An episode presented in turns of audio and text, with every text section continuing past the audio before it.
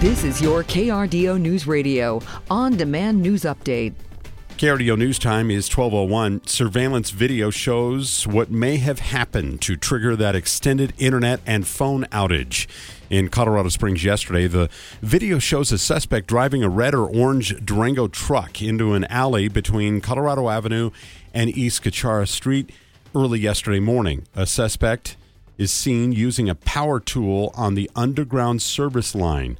Police are trying to determine if the suspect was committing vandalism or theft. About 20,000 Comcast customers were affected by the outage.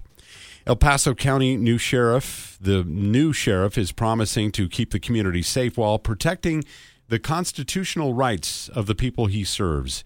He is also prioritizing relationships with minority communities. That is one of my key jobs, is to reach out to the community like I stated earlier. I think with me, I have a slight advantage. I mentioned earlier that I'm a Hispanic sheriff, so maybe I have the ability to reach out to those communities. Maybe the, the opportunity will present itself easier because of that. Joe Roybal was arrested in the El Paso County uh, courthouse as the 29th sheriff Tuesday yesterday during a ceremony. That actually happened at New Life Church. Roybal, Roy Ball replaces Sheriff Bill Elder, who held that post since 2014. The attorney for the El Paso County man accused of killing a 19 year old in 2012 says he will plead not guilty to the charges against him. Joel Hollendorfer was scheduled to enter a plea in the case this week, but that hearing has been postponed until next month after a request by his attorney. His lawyer tells the Colorado Springs Gazette that Hollendorfer will plead not guilty to first degree murder and tampering with evidence charges in the death of Kara Nichols. Investigators say no leads in the case until the suspect's ex wife told them that Hollendorfer said he killed an escort and buried her on the property his family owns near Black Forest. Nichols' body was found after a search of that property. The Sunset Amphitheater is coming to Colorado Springs. City Council voted 8 to 1 this week, denying an appeal to the proposal of the 8,000 seat concert venue. Catherine Gale is part of a group of homeowners who filed an appeal and said that they're only opposed to the planned area, not to the amphitheater itself.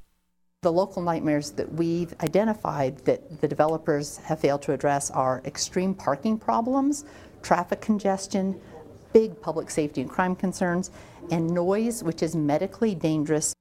The Sunset Amphitheater was approved by City Planning and Zoning back in November.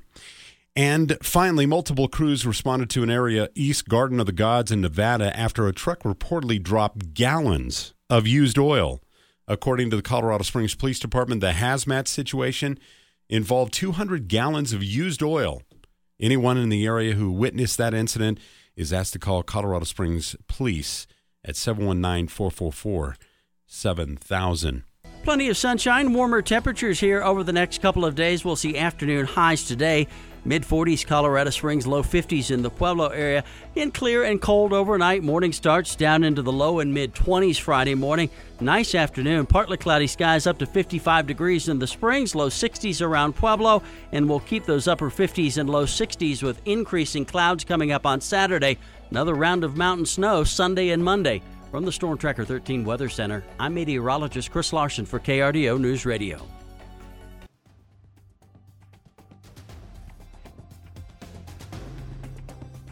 Get news, traffic, weather live on KRDO's Morning News weekday mornings from 5 to 9. KRDO's Afternoon News weekday afternoons from 4 to 7. On KRDO News Radio or anytime at KRDO.com.